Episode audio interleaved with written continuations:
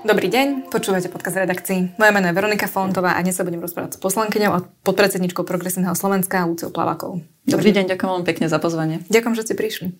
Pani Palaková, ja by som chcela začať najmä teda Robertom Ficom, ktorý vlastne včera vyzval pani prezidentku, aby nepodpísala novelu trestného zákona a vrátila ju s námietkami, že je proti premočacej lehoce pri znásilnení a vražde.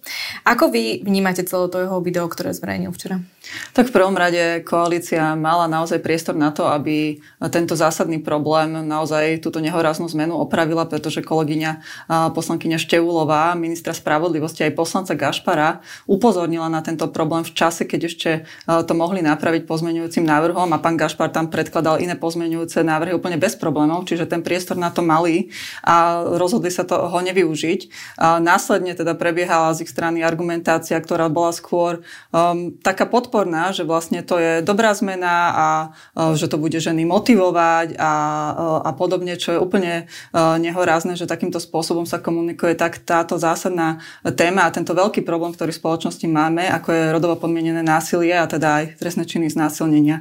A Robert Fico podľa mňa hrá iba, iba hru, e, ktorá smeruje k tomu v podstate aj to, že zadržiava e, tú novelu trestného zákona u seba na podpise, e, jasne naznačuje e, jeho jediný zámer a to zúžiť teraz priestor pre rozhodnutie ústavného súdu. Pretože čím dlhšie to on bude mať u seba, tým sa oddialuje vôbec tá možnosť, kedy sa dostane podnet na ústavný súd a keďže rozhodujúce vo vzťahu k tejto novele trestného zákona je účinnosť. Jediné, o čo im ide, aby, aby tento zákon, táto novela trestného zákona aspoň na jeden deň nadobudla účinnosť, pretože to zabezpečí tie následky, ktoré si oni želajú, a teda zánik bez, zabezpečenie beztrestnosti pre ich ľudí a všetky tie dopady, ktoré, ktoré tam projektovali. V dôsledku toho, že sa vlastne upravu, ústa, um, uplatňuje ústavný princíp, že sa uh, vo, vo vzťahu k páchateľovi o, používa najmenej prísna úprava, ktorá platila vlastne v tom čase, dokým je odsúdený. No a vy ako právnička by ste čo odporúčili prezidentke Zuzane Čaputovej? Lebo na jednej strane môže byť mm-hmm. práve tá zmena pri premočitej lehote pri znásilneniach, že by sa napríklad vrátila, či už tak, ako sme to mali doteraz, alebo by nebola, nebola 10 rokov, alebo bola by dlhšia. Na druhej strane je to riziko, že vlastne zanikne špeciálna prokuratúra a, a vlastne znižia sa tresty.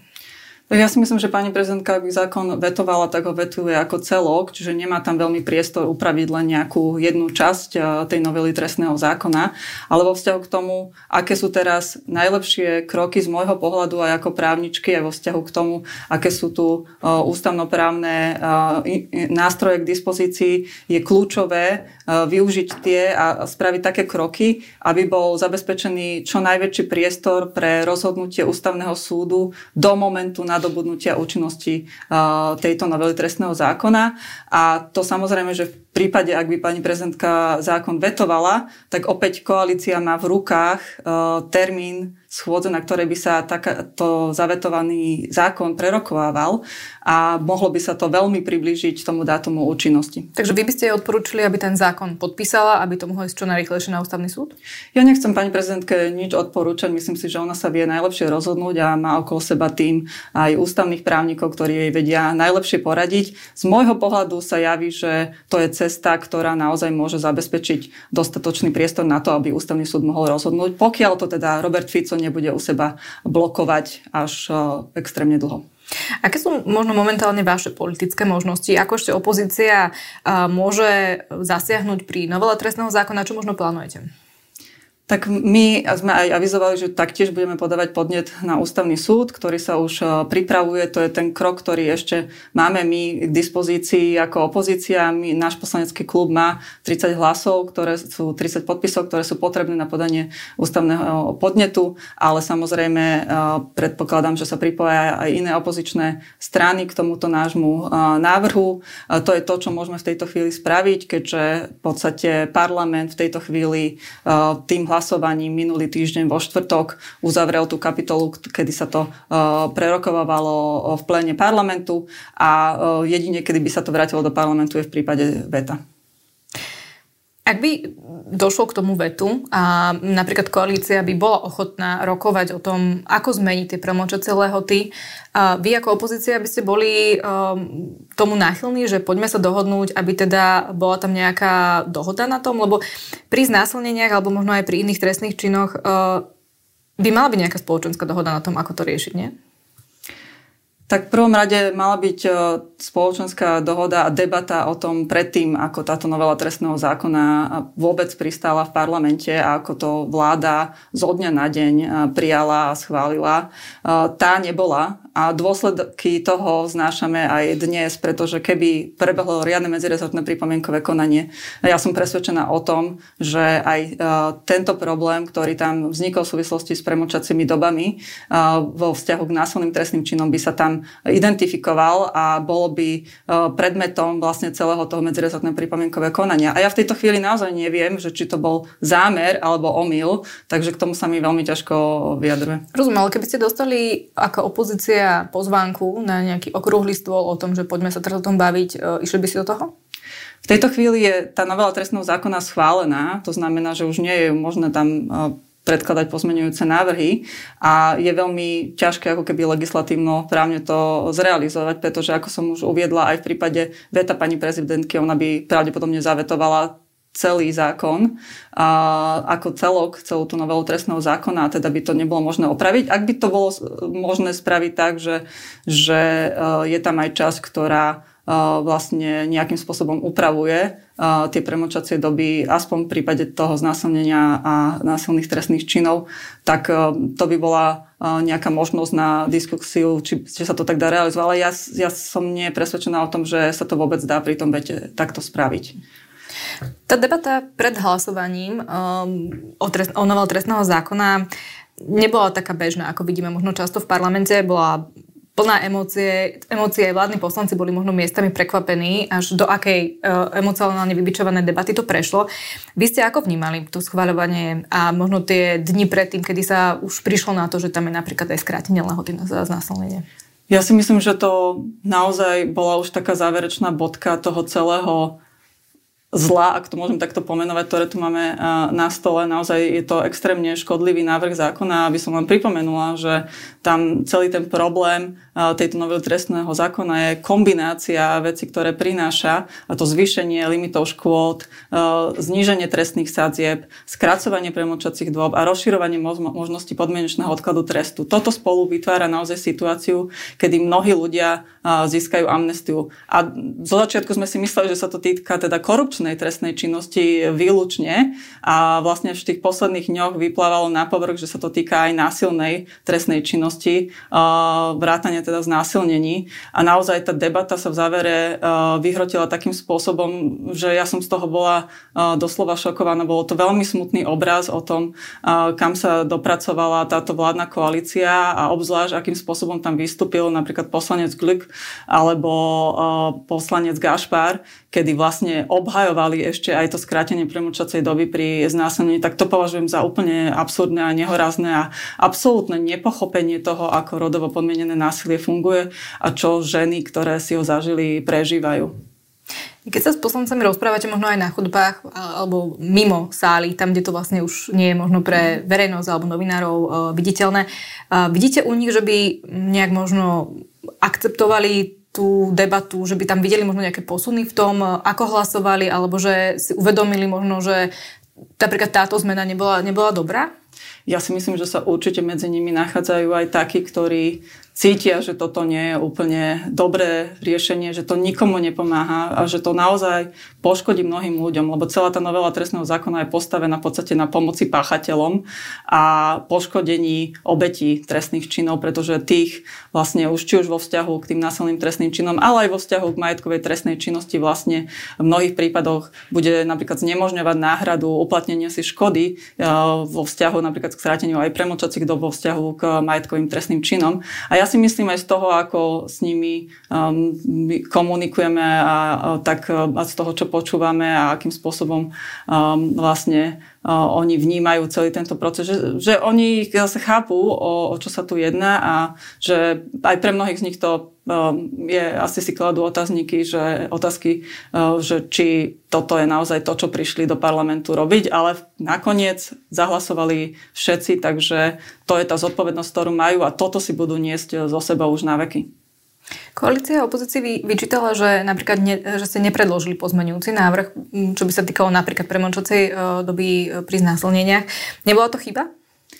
My sme predložili pozmeňujúci návrh, ktorý v podstate uh, rušil uh, celý ten ich návrh vrátania tých uh, premlčacích dôb, ale v momente, keď sme sa dozvedeli, teda kolegyňa Števulová prišla na, na práve tento problém, ktorý je súčasťou tej novely trestného zákona, tak keďže sme boli v obmedzenej rozprave, my už sme napríklad nemali ani priestor na to vystúpiť, nemohli sme tam ani predniesť pozmeňujúci návrh. Naopak poslanec Gašpar mal množstvo času, pretože on je aj spravodajcom bol to, tejto novely trestného zákona, čiže on to zrealizovať mohol. Navyše tá šanca, že e, niečo bude upravené, ak to spravia priamo predkladatelia, bola asi oveľa väčšia. My sme ten priestor na predloženie pozmeňujúceho návrhu už nemali.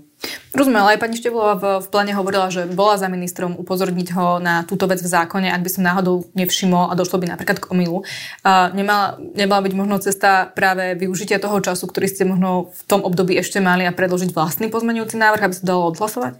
Tak on hlavne, tá jeho prvá reakcia bola e, z toho, čo mi teda interpretovala kolegyňa Števolová. Ja som pri tom nebola, takže je to trošku tako z druhej ruky, tak neviem, či e, je to úplne na mieste, aby som to ja komentovala, ale e, ja som mala pocit, že minister spravodlivosti o tom nevedel a že e, vníma to ako problém a že e, je tam priestor na to, aby sa našlo riešenie a že sa o to pokusí, preto vlastne s nimi e, komunikovala. Ale to sú skôr otázky aj na kolegyňu Števulovu, ktorá sa tomu venovala. Rozumiem, skôr sa možno pýtam na to, že ako vás to ovplyvní do budúcna, že mm-hmm. či pôjdete takouto cestou, že sa budete snažiť možno koaličnému ministrovi vysvetľovať, že um, máte tam možno niečo, čo ste si nevšimli, alebo, alebo či to vlastne správna cesta, že či to nebolo možno trochu naivné um, si myslieť, že, že potom koalícia opraví tú zmenu. No my sme v tej chvíli už v podstate inú možnosť uh, nemali, ako to skúsiť takýmto spôsobom, respektíve naozaj hovorím za kolegyňu Števolovú, tak um, neviem, uh,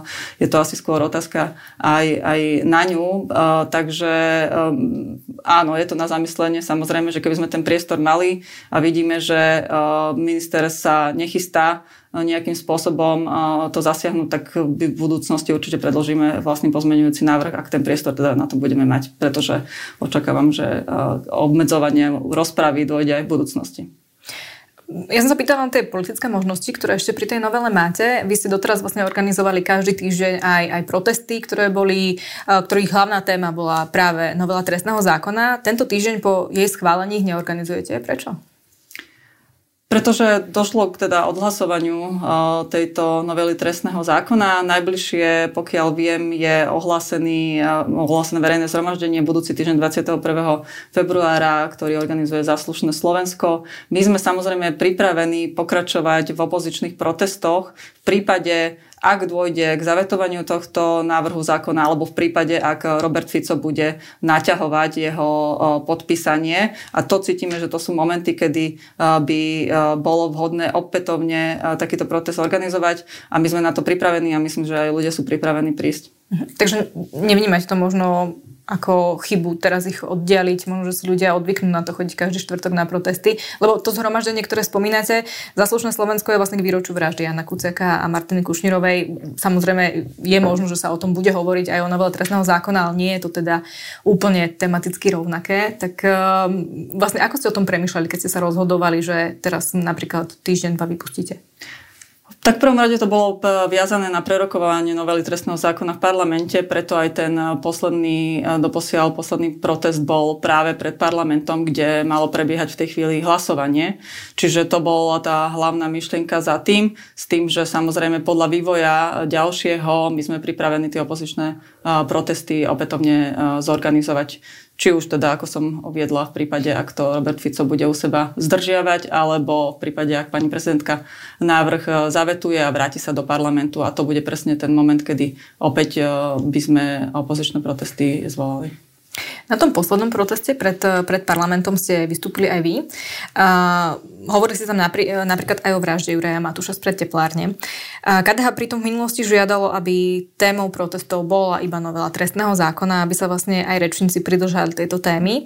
A keď tu bol v rozhovore uh, minulý týždeň Milan Majerský, predseda KDH, tak povedal na to, že ho to jemne zarazilo a že ste mali dohodu, že sa nebudú riešiť iné témy. Hovorili ste s ním o tom? Nie, pán Majerský ma nekontaktoval v tejto veci ani nikoho z progresívneho Slovenska. Ja som, môj prejav sa týkal novely trestného zákona, kde som upozorňovala na to, že koalícia vlastne odôvodňuje novelu trestného zákona porušovaním ľudských práv a ja som sa pýtala na iné porušenia ľudských práv, ktoré boli buď realizované v čase, keď oni vládli, alebo ako v prípade vraždy na Zámockej sa k tomu nevyjadrovali. Pán minister spravodlivosti vtedy mlčal a nemal potrebu toto zásadné porušenie ľudských práv, keď ide o právo na život, nejakým spôsobom vôbec adresovať. Takže to nevnímate ako porušenie dohody medzi opozičnými stranami? Nevnímam to vôbec ako porušenie dohody, ani neviem, že by to bola nejaká dohoda. No, pán Majerský hovoril, že sa vlastne dohodli na tom, že teda hlavná téma bude trestný zákon. Takže toto nevnímať, toto vnímať ako súčasť toho. Áno, samozrejme. Môj prejav sa týkal vyslovene novely trestného zákona a všetkých súvislostí, ktoré s tým súvisia, argumentácie, ktorú koalícia využíva a myslím si, že to bol presne priestor a presne miesto, kde to malo odznieť, pretože som sa takto pozerala na Zámodskú ulicu, ktorá začínala presne tam, kde stal DAV a myslím si, že to bolo absolútne na mieste spomenúť tento ohavný čin, ktorého, ktorý sme zažili na Slovensku. Rozpory vlastne medzi opozičnými stranami, najmä teda zo strany KDH, boli vlastne jednom, po jednom z protestov, kde jedna z tém bola práve e, ministerka kultúry Martina Šimkovičová a často sa tam možno zmieňovali práve otázky LGBTI a ich práv. A ako vy možno vnímate e, ten postoj KDH, ktorý chce, aby to bolo len tematicky zamerané napríklad na trestný zákon a nechcú, aby tam boli napríklad e, rozoberané aj iné témy, napríklad aj s pani ministerkou kultúry? Tak mne to nekomunikovali priamo nejakým spôsobom.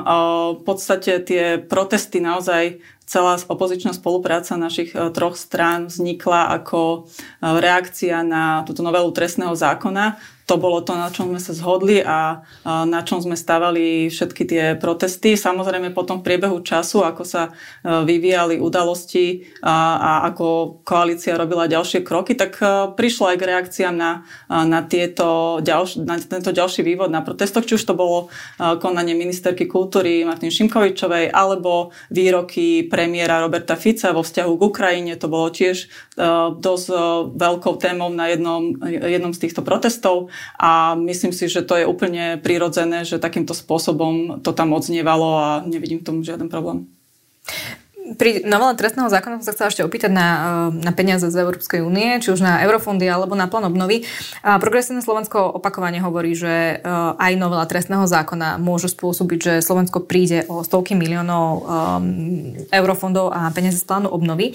A ako veľmi Európska komisia túto hrozbu o, spája s novelou trestného zákona? Lebo tam sú aj iné o, témy, ktoré vlastne Európska komisia v tomto rieši. Nie je to teda len táto mm. novela. Tak do akej miery je novela práve ten, tá problematická časť? V podstate tu máme dve o, vlastne situácie. Jedna sa týka práve plánu obnovy a druhá sa týka eurofondov. Vo vzťahu plánu obnovy tam vlastne došlo k pozastaveniu, pozastaveniu vyhodnocovania tej štvrtej platby, kde jednou z tém je práve aj nejaké obavy z ohrozenia právneho štátu na Slovensku. Áno, jednou z tém, pretože ďalšou sú či hlavne vo vzťahu teda k verejným financiám, k dlhovej brzde, k, to, zmenám dôchodkového systému. A to sú výhrady, ktoré teda Európska komisia adresovala Slovensku. Teraz sa s tým bude musieť vláda Roberta Fica nejakým spôsobom vysporiadať. Ale je pravdou aj to, že teda jednou z tých tém bola aj novela trestného zákona v kontexte teda garancií právneho štátu na Slovensku, pretože aj to je niečo, na čom Európskej únii mimoriadne záleží. A vo vzťahu k eurofondom my sme teda videli dva listy Európskej komisie.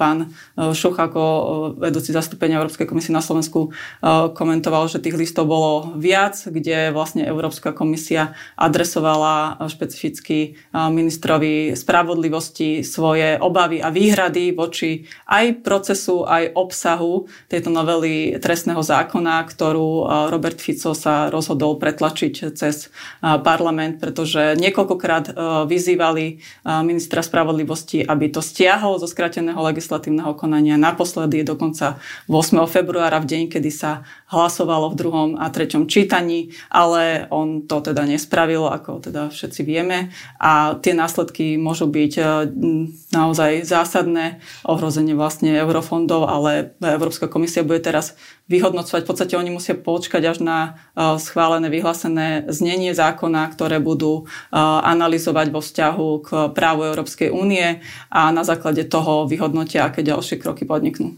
A nie je to len upozornenie, to reálne, reálna hrozba, že by nám napríklad tie peniaze mohli neprísť, alebo že by nám ich krátili? Videli sme to v prípade iných krajín, ako je Maďarsko a Polsko, takže myslím si, že tá hrozba je reálna. Ešte som sa chcela spýtať na vašu ďalšiu kampaň, ktorú ste ako PS spustili. Nemôžu mať všetko, máte billboardy, plánujete kampane v uliciach. Čo tým chcete vlastne do, doceliť? Toto má byť možno nejaká kampaň na podporu Ivana Korčoka, alebo čo je vlastne cieľom? Je to je kampaň, ktorá smeruje k európskym voľbám, čiže k voľbám do Európskeho parlamentu a e, vlastne je postavená na tom, že my teda e, sme presvedčení o tom, že tým hlasom, najsilnejším hlasom e, v Európskej únii by nemal byť Luboš Blaha, ale Ludovit Odor ako náš líder kandidátky. Ale na billboardoch je Michal Šimečka. Tak to je prvotná fáza, pilotná, pretože sme nepredstavili ešte celú kandidátku, ani nemáme vlastne rozbehnutú celú európsku kampaň, takže toto je taká ako pilotná fáza európskej kampane. A pripravujete aj nejaké podporné e, aktivity k prezidentskému kandidátovi Ivanovi Korčokovi? Nie, my budeme určite vyzývať voličov a voličky, aby volili Ivana Korčoka ako e, prezidenta, ale samostatné nejaké podujatie alebo aktivity nechystáme. My vlastne nahrávame tento rozhovor v útorok, kedy vlastne sa opäť e, snažila Národná e, rada odvolávať ministerku kultúry Martinu Šimkovičovu. Nebolo tam dostatok poslancov, takže ste neboli uznášania schopní a e, schôdza sa odložila. Ale nebola tam ani, ani celá opozícia. Nemali ste tam všetkých poslancov. Neukazuje to, že ani opozičným poslancom na tom tak úplne nezáleží? Tak ja môžem povedať za náš poslanecký klub, že tam boli naozaj všetci okrem pár poslancov, ktorí boli na parlamentnej služobnej ceste dlhodobo plánovanej a my sme tam boli skoro teda v plnej zostave. Aj v pondelok, aj v útorok. A nesklamalo vás to, že vás bolo tak málo? Tak neviem, či ostatní kolegovia a kolegyne kalkulovali s tým, že sa to neotvorí, to sú skôr otázky na nich. Rozumiem, ale dáva to nejaký signál verejnosti, že tak e, dodáte podpisy aj teda na druhý krát, ale zvolá sa tá schôdza a potom neprídete ani, ani všetci z opozície, tak... Viete, my zodpovedáme za to, akým spôsobom my sa zachováme vo vzťahu k tomu odvolávaniu a my sme tam boli teda takmer v plnom počte, respektíve v takom počte, ako bolo možné. Minulý týždeň sa ešte stala um, jedna možno veľmi nečakaná vec, keď sa pán váš poslanec Tomáš Helebrant vzdal poslaneckého mandátu a teda ako poslanec skončil. Dôvodom bolo jeho pochybenie, kedy nemocnici zatajil svoj zdravotný stav. Aký dopad to bude mať na vaše hnutie? Hovoríte o tom možno s členmi? Máte nejaké reakcie od voličov, ktorí by na to nejakým spôsobom reagovali? Ja som nezaznamenala nejaké výraznejšie reakcie zo strany našich voličov a voličiek. Myslím, že Tomáš Helebrant sa zachoval tak, ako by sa mal zachovať každý politik alebo politička, keď sa dopustí nejakej chyby. Vidíme na politickej scéne, že to sa teda vôbec na Slovensku nedieje, či už je to prípad Andrea Danka, ktorý bol teda do, realizoval nehodu a doposiaľ nemáme ani informácie, ktoré by sme mali mať k dispozícii, či sú to kamerové záznamy alebo ďalšie iné informácie z vyšetrovania, hoci nám máš minister vnútra, Matúš Eštok ich dlhodobo slúboval. A tam nedošlo k, žiadnej, k žiadnemu vyvodeniu zodpovednosti, nehovoriac o tom, že máme v parlamente obžalovaných, obvinených poslancov. A tu vlastne tá politická kultúra naozaj žiaľ nie je nastavená tak, že by k takýmto krokom dochádzalo a Tomáš Helebrant sa zachoval tak, ako by sa mali zachovať aj oni. Takže nemáte žiadne otázky napríklad od členov Progresívneho Slovenska o tom, že ako to ďalej bude postupovať, alebo nejaké otázky na vysvetlenie? Nie, ja som nezaznamenala žiadne otázky. A Tomáš Helebrant ostáva eh, členom hnutia, alebo aj odchádza z Progresívneho Slovenska? Zostáva členom hnutia. Eh, Tomáš Helebrant je naozaj špičkový expert na sociálne veci a ekonomiku a myslím, že s ním budeme naďalej spolupracovať. Ja som s ním spolupracovala na viacerých témach aj v minulosti, či už je to príspevok na úhradu nákladov na bývanie alebo iné témy zo sociálnych oblastí a budeme určite jeho expertízu využívať aj naďalej. To znamená, že bude aj uh, kandidovať v nasledujúcich voľbách? No to sú úplne predčasné otázky v tejto chvíli. Pýtam sa, či to on vie predstaviť, či sa o tom napríklad ja rozprávali, ako, ako to možno on vnímal. Lebo tak je to citlivá vec, sú to informácie o zdravotnom stave. Uh, pán Halebrand vlastne dal k tomu stanovisko vysvetľujúce, neposkytuje ďalej rozhovor, tak sa pýtam možno, že, že ako to vníma, ako to možno prežíva tieto dni. Ja nechcem tlmočiť jeho prežívanie, to naozaj sú skôr otázky na neho, ak teda sa rozhodol momentálne nekomunikovať, ale myslím, že komunikoval aj na sociálnych sieťach nejaké svoje vyjadrenie, tak asi potrebuje teraz e, oddych a e, ja nechcem za neho tlmočiť ani jeho ďalšie nejaké predstavy o jeho budúcnosti, ani to, akým spôsobom túto situáciu prežíva. Skôr sa pýtam, že vy ste podpredsednička e, hnutia, že ako možno o tom komunikujete vo vnútri strany? Tak, je to čisto na jeho rozhodnutí, alebo či ste mali s ním nejaký typ diskusie o tom, že, že či s ním máte počítať alebo nie? Tak my sme s Tomášom Halebrantom samozrejme e, komunikovali, ale dovnútra strany naozaj tam neboli ani žiadne špeciálne otázky zo strany členskej základne, e, že by chceli nejaké osobitné ešte informácie a e, naozaj to tam neprebehlo. Um, on s vami komunikoval o tom, čo sa stalo v tej nemocnici, že kedy možno to, to komunikoval dovnútra hnutia?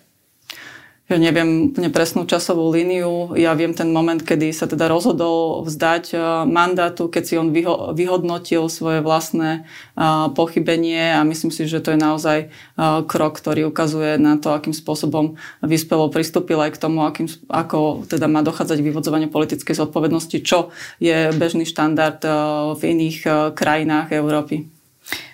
Vy ste upozorňovali na to, že e, prvé informácie zverejnil Robert Fico o tom, že nemo- fakultná nemocnica v Žiline podala trestné oznámenie na Tomáša Helebranta. Vy ste podnikli nejaké kroky, um, ktoré by mali ukázať, že odkiaľ napríklad tieto informácie mal, lebo podľa toho, čo zverejnil pán Helebrant, tak ani on ešte o tom vtedy nevedel. Samozrejme zvažujeme právne kroky, ktoré k dispozícii máme, ale v tejto chvíli je to predčasné o nich komunikovať, ale naozaj je zaražajúce, že premiér e, Robert Fico má takéto informácie, ktoré teda si neviem predstaviť, akým spôsobom by e, sa k ním mohol legálne dostať. Informácie zverejnilo trestnom oznámení, o ktorom ešte ani Tomáš Helebrant nevedel. On sa vlastne vzdal ešte predtým, ako vôbec toto Robert Fico e, komunikoval, takže neviem naozaj, ako sa k týmto informáciám Robert eh, Fico dostal a kto všetko tie informácie o, o celom tomto prípade má a kto nimi disponuje a z akého dôvodu zákonného, pretože to je, to je naozaj problematické, ak eh, takéto informácie majú k dispozícii ľudia, ktorí zo zákona na ne nemajú eh, právo. A tie možnosti máte aké? Chcete sa, čo chcete podať trestné oznámenie, alebo akým spôsobom vlastne v tom chcete urobiť nejaké kroky? Tak ešte analizujeme, aké tie možnosti vôbec máme a podľa respektíve skôr e, samotný e, Tomáš Helebrand, pretože jeho sa to najviac e, dotýka a podľa toho si, keď už budeme mať všetky k dispozícii, tak podľa toho sa rozhodne hlavne on teda. Ja som zachytila na niektorých či už sociálnych sieťach alebo aj v konšpiračných médiách vlastne reakcie aj niektorých koaličných poslancov na túto udalosť. Obávate sa, že vám to môže napríklad uškodiť ako hnutiu? Nemyslím si, že toto by nám malo uškodiť. Práve naopak e, Tomáš Helebrant ukázal, akým spôsobom sa má politik zachovať a ukázal aj teda to, že my nielen o politickej zodpovednosti hovoríme vo vzťahu k iným e, politikom a političkám, ale keď na to dôjde, tak ju vieme naozaj aj vyvodiť. Rozumiem, tak ale na začiatku všetkého bolo to, že mm, porušil zákon, takže je tam aj ten problém toho, že, že urobil chybu ako, ako človek, ako, ako politik. Ja som zachytila vo vzťahu aj k tej jeho komunikácii skôr podporné vyjadrenia, takže neviem to samozrejme odhadnúť, či to môže mať aj nejaké negatívne dopady, to si nedovolím posúdiť. Veľmi pekne ďakujem. To bola posledná otázka dnešného podcastu v redakcii. Ďakujem pani Plavakova, že ste prišli. Ďakujem veľmi pekne za pozvanie. Moje meno je Veronika Fontová a do na budúce.